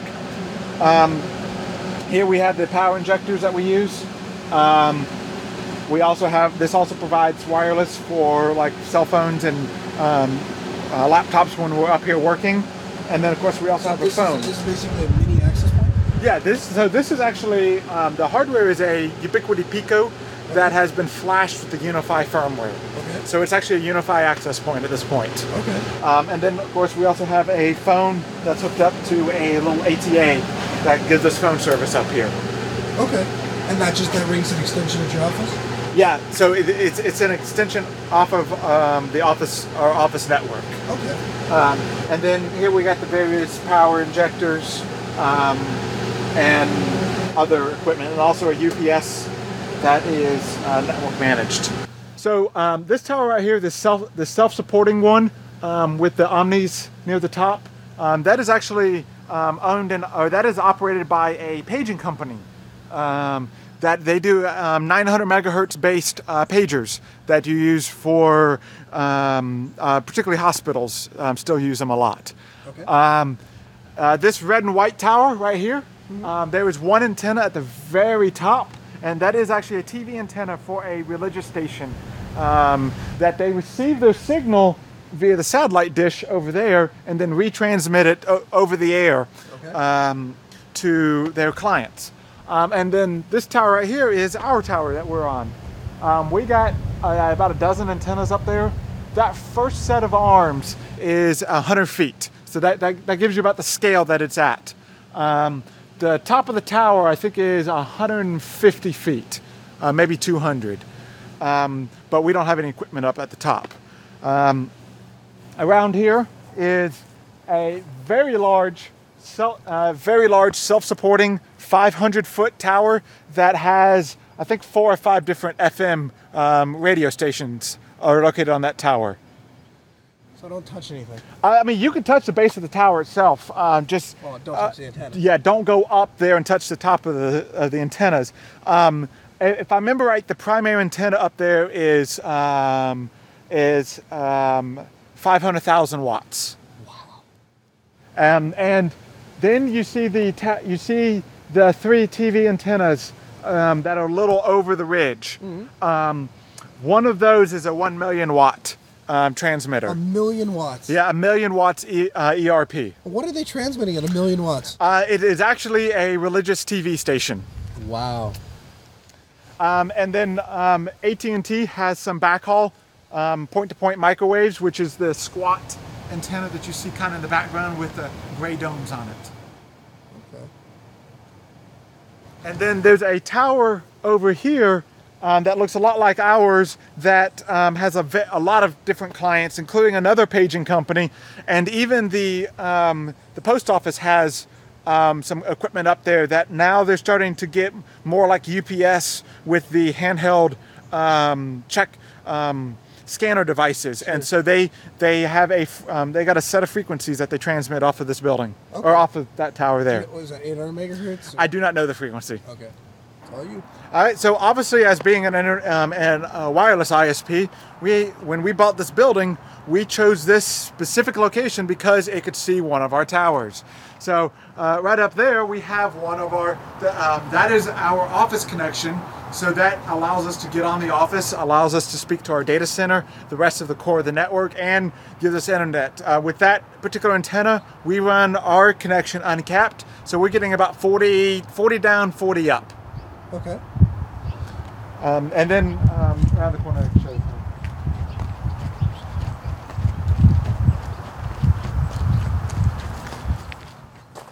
Not our tower. I wish. So uh, actually, right here. So uh, one thing that we also do is we, we do some stuff that's a little out of the box. As you can see um, on the roof line, we have a second little white antenna, um, and it actually connects to a warehouse across the street. And what we do is we actually do a managed um, camera system. So the cameras are actually over there, but they get recorded in the office.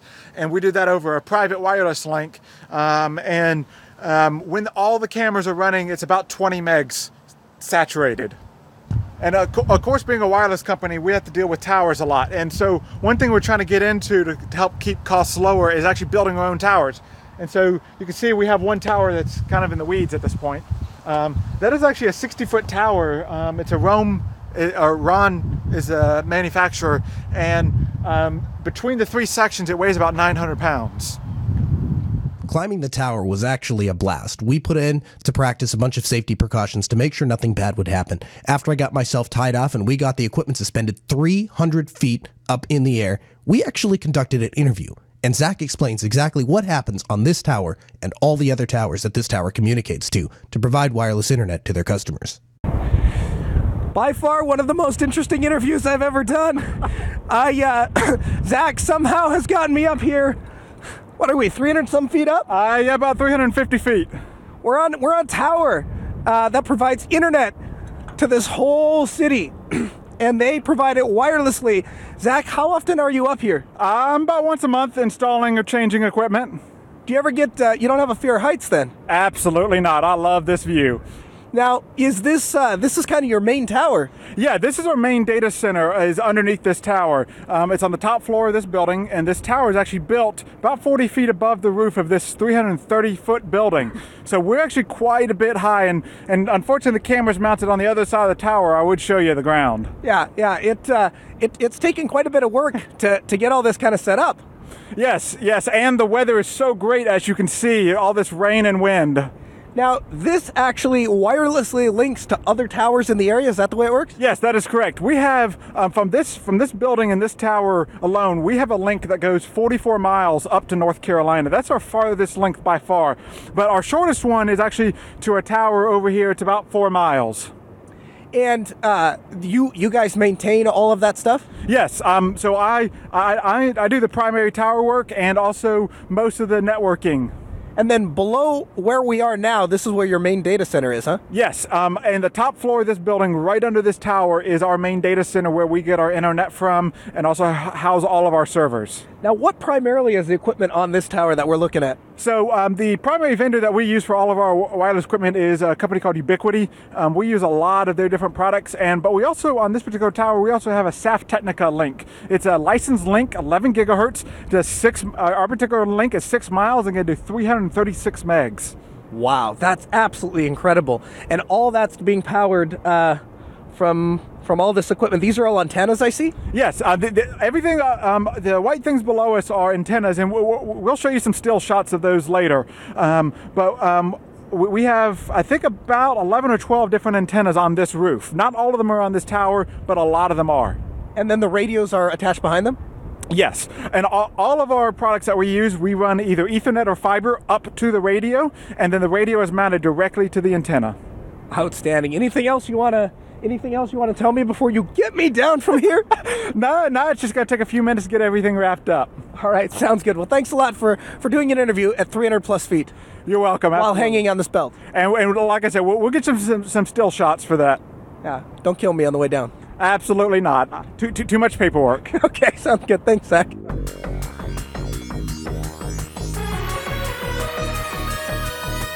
And that brings us to the end of this week's broadcast. Before we get out of here, we got a couple of emails we want to read. The first one comes in from Travis about a LibreOffice failure. Dun, dun, dun. He says, Chris and Noah, you guys are the best tech podcast hosts on the internet, period. Keep up the good work. Wow, thanks, Travis. He says, My wife wanted to use my computer, Arch Linux, and GNOME 3.18, like a boost, to put together a research paper. She normally uses her Windows laptop, but decides to use my computer since it's dual monitors are nice. I mentioned to her in the past that my computer runs Linux now that Microsoft Word has been replaced by something better.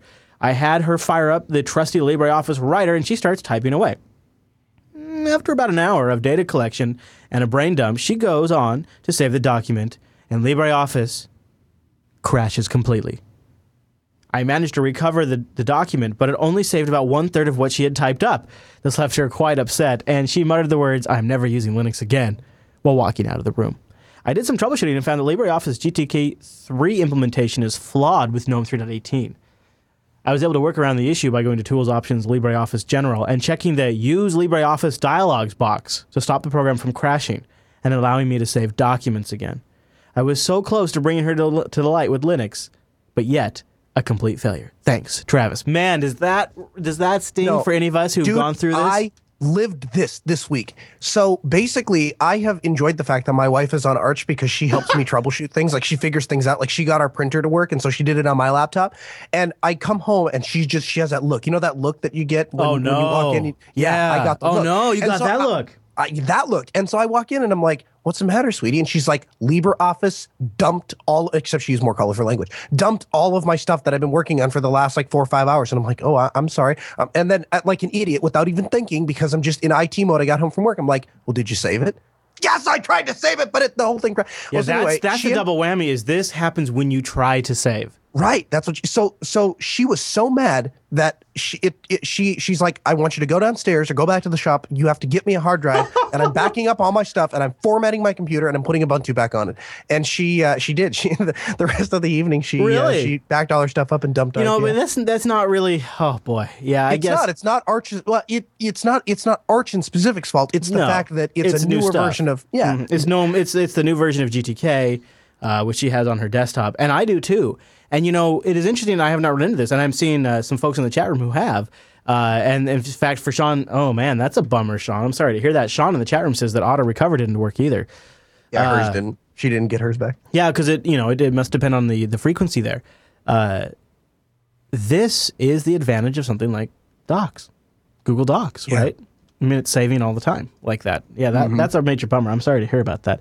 Uh, but it sounds like the fix is in the show notes if you guys want to read that email. Just go say use LibreOffice Dialogues, which maybe is a safer bet. James B writes in and he wants to ask us about productivity applications. He says, I'm in search of an application that's open source and can be used with a mobile device, Android, to help me keep track of my day. I jump from OneNote to Trello to Wunderlist, and I never stay with one long before I resort back to post it notes. That's all fine and good until they start piling up and I can't find that one specific one that I need. Wanting to stay open source, I thought, who better to ask than the Linux Action Show? Interesting. So, what do you guys use to stay organized? Well, Chris, I don't know about you, but I use, uh, I am a heavy user of Wunderlist and Evernote. And not because they're particularly open source or particularly desktop Linux friendly, but because they run into a web browser so I can get to them from everywhere and they do have mobile apps. Um, there was, I was looking in um, just before the show, there is a program called Nitro. Um, and it is a, it's based on the, um, or I guess follows the the concept of the whole getting things done, uh, the book that's supposed to help you. Oh, yeah, get your life Nitro. Yes, yes, yeah, yeah. yeah. So uh, that's the first program that comes to mind. If you wanted something, the only thing I didn't like about it when I installed it, I was playing with it a little bit. The only thing I didn't like about it was it doesn't have a native sync feature. So they basically tell you to use Dropbox to to sync your files across, and that doesn't seem like that's a real good solution, especially if you want access to it mobilely. Um, But it's one I would check out. Mm, I don't know. I, you know, the nice thing about having it be on Dropbox is uh, is that you can then get to it as a just you know from your file system on your laptop Yep. or your desktop somewhere. Yep. Uh, so this is a complicated one. Um, I have been um, I have been experimenting with a lot of different tools. Everything from just using like uh, Google Now and just basic reminders, and then combining that with Keep, to trying things like Wunderlist and Slack, or there's other all open source alternatives out there. And here's kind of what I've landed on. Uh, I like everything to I can do to be in plain text if possible. So what I like to use is tools that uh, actually use Dropbox or something else on the back end, and then have everything in plain text. And then what I have started to do is I just have a gedit document or a Guake terminal or a Byword on my iPhone or notes on my uh, Android device that connects. I'll just use because I can find enough stuff that uses Dropbox on the back end that I can move my notes files around. Wunderlist is my to-do list manager, has been for a while now. And uh, for long-term storage of things I need to know, Evernote, I would like a better system, but that system needs to do OCR. That system needs to have good search and tagging, and that system would ideally be able to import Evernote. Uh, but that's what I use right now. Is sort of a, a, a, a hodgepodge, and then really long-term stuff that I need to keep track of, like uh, contacts for like you know if uh, if I make a you know if I get a new doctor or a new lawyer or I you know somebody's birthday or something like that, I use OwnCloud on my DigitalOcean droplet. So I'm kind of spread out right now myself. So but my short version is OwnCloud for the stuff I need online, access to any device that's sort of like contact information or calendar information, text files for to dos and notes reminders, and uh, and then I use the built-in uh, reminder system too on my mobile devices to remind me as well. It's kind of a hodgepodge, Noah. Yeah, that's basically what I'm doing. Though, Bit of a a hodgepodge, as they say. All right, well, Jane H. writes in with possible Gmail solutions on Last 387. Either Chris or Noah expressed concern about having his email stored on Google servers. That would be me. A Chrome extension called Gibrella or Gabrella allows you to download a select or all Gmails plus attachments to your machine in standard Mbox format. Heyo. It doesn't solve any privacy concerns you may have about email stored on Google servers, but it certainly allows, allays any concerns you would have about losing your emails. Should there be a hack attack, a system burp, or a change of ownership direction or terms at Gmail? Great one, Jane H. So it's called Gbrella, G B R E L L A, and exports to the mbox format. I love that because I also have tools that can uh, read mbox formats and make it really easy to search and index them. Also, I'll just do a quick follow up before uh, we wrap up. Uh, the uh, Twitch installs Arch is back. It is back. Uh, Twitch in the Shell has launched, twitchintheshell.com, and they are doing a live install of Arch right now as we record this very show. And you can use it. There it goes. Yeah. That's the music from the live install. And uh, here's what you get, Noah. On the on the left hand side, you can see the terminal, and on the right hand side, you can see people voting for uh, which command should come next. And this, if you have, uh, if you're on Linux and you don't want to use Flash, you can use Livestreamer or MPV to watch this, or you just go to Twitch slash twitch.tv slash Twitch installs Arch Linux. By and the way, back. it's great for interrupting your work too. Yeah. You have that running in the background, so that's great. just leave this up and dedicate a screen to it. So we talked about it in the news segment, and it is back uh, right here before uh, we before we wrap up. All right, Noah. Uh, so uh, w- before we get out of here today, you know, maybe if I was interested in what the heck you were doing, where would I go to to find out a little bit more about Noah?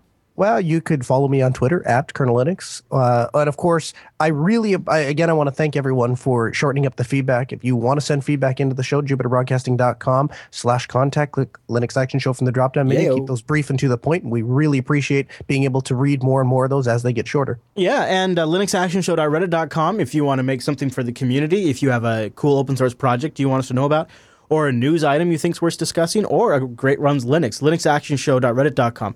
It's not just a resource for this show. I might be a little biased, but I actually think it's one of the best news feeds for Linux news and things that are happening in the Linux community on the internet. linuxactionshow.reddit.com. And on top of that, it has a really great community, uh, at least as far as Reddit you know communities go. It's really it's quite great. linuxactionshow.reddit.com. Also, any of our previous app picks, jupiterbroadcasting.com slash last picks. If you'd like to help keep us user funded, you can go to patreon.com slash today. We're raising funds over there to support the Jupiter Broadcasting Network. And like I mentioned a, a little bit ago, we're going to be traveling to Colorado in a couple of weeks, and there'll probably be a rover log around that. JupiterBroadcasting.com slash rover for that and previous rover logs, me on the go with uh, technology and all those kinds of things. JupiterBroadcasting.com slash rover for previous episodes and when we're in Colorado in a couple of weeks. And be sure you tune in next week on the Linux Action Show. We'll be back on Friday, and we'll be reviewing the new Fedora 23 release. And I'd love to have you join us over at jblive.tv in the chat room and share your thoughts and give us your impressions of Fedora or if you have any questions. And you can get that converted to your local time zone, hopefully, at jupiterbroadcasting.com slash calendar. Follow me on Twitter at Chris. Follow the network at Jupiter Signal. Follow Noah at Kernel Linux. Twitter.com slash all of those. All right, everybody. Thanks so much for tuning this week's episode of the Linux Action Show. And we'll see you right back here next week.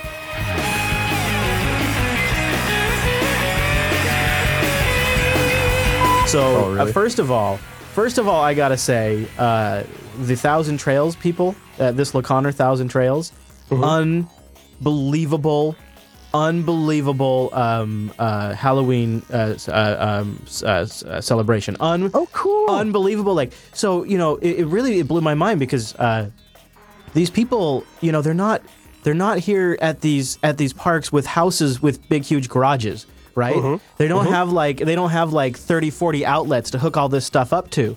Uh, and they go they go so far out. People come out and they build structures. They set up steam and fog machines. They have lights.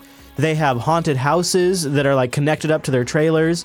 Uh, they set up big, you know, big like big displays, like huge amounts of decorations and works and lights and uh, tons of candy.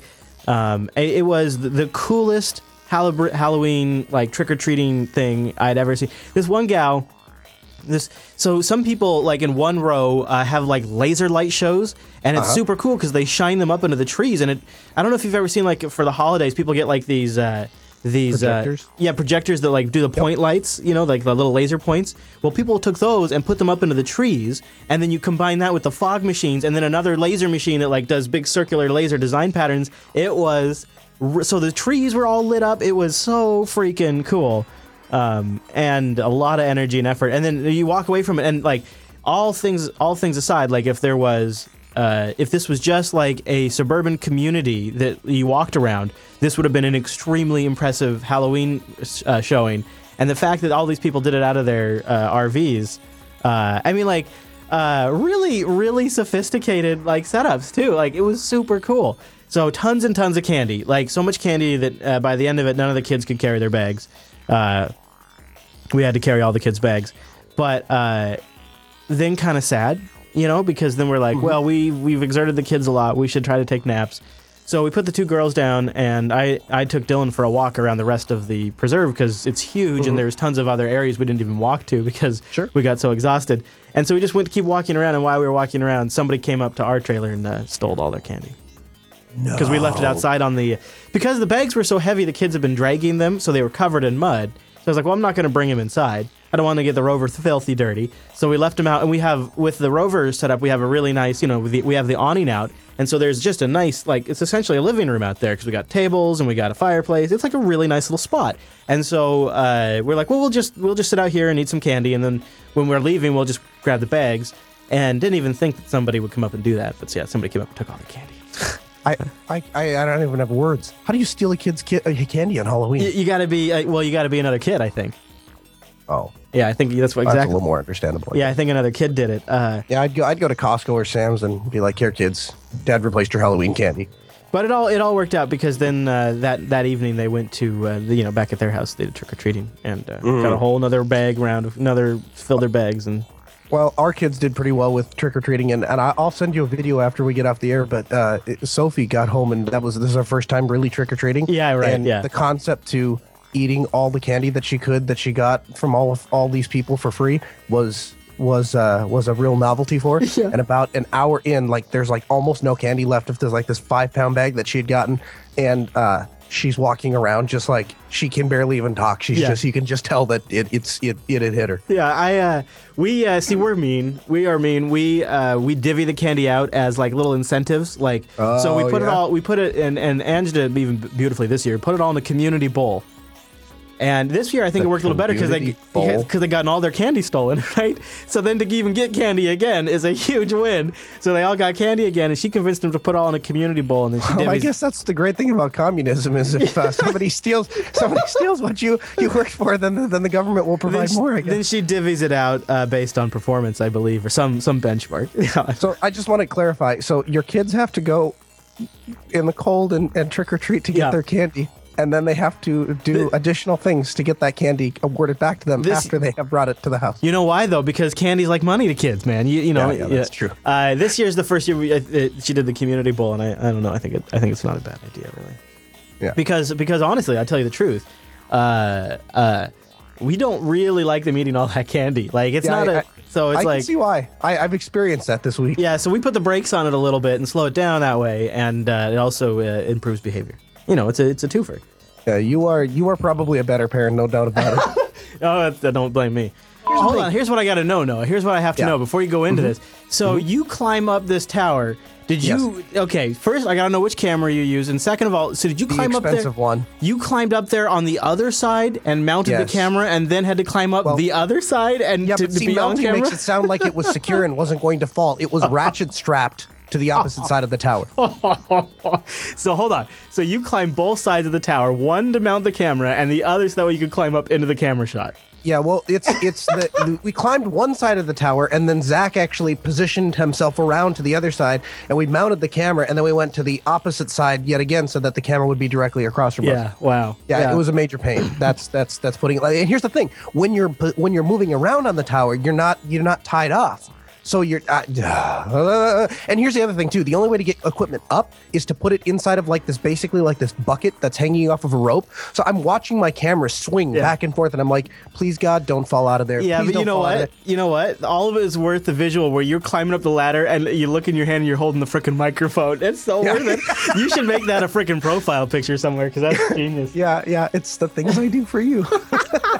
You're climbing at the microphone. Oh, it's hilarious. And yeah, so the wind up there must have been crazy, but it didn't sound bad at There- all. dude. There was a hurricane. You then you can't. Yeah, you can't hear. And that's what I love about that R that that RE50 is that the if you look back in the footage, you can see the camera shaking, and it was pouring No, it's not rain. the It RE. was like- It's not the RE50. It's the Yeah. uh, no, R- no, not Yeah. RE. Is it? Is it? Is it made by RE? Oh, okay. Mm-hmm. Okay. All right. Uh, well, it's made by Electro Voice, but it's it sounded it sounded oh yeah Electro Voice. Yeah it sounded really good Noah. Like I it wouldn't have even yeah, known. Fifty. Yeah, yeah that sounded it's well that's the that's the mic to use. Is that the one we use on the floor too? Yes sir. Dang. It's the interview it's the it's it was the first piece of equipment I ever bought for uh, specifically for Jupiter Broadcasting. That's funny. Because it's specifically that's why that's the industry standard interview mic because you can do interviews anywhere. Yeah. wow. Well that was really cool.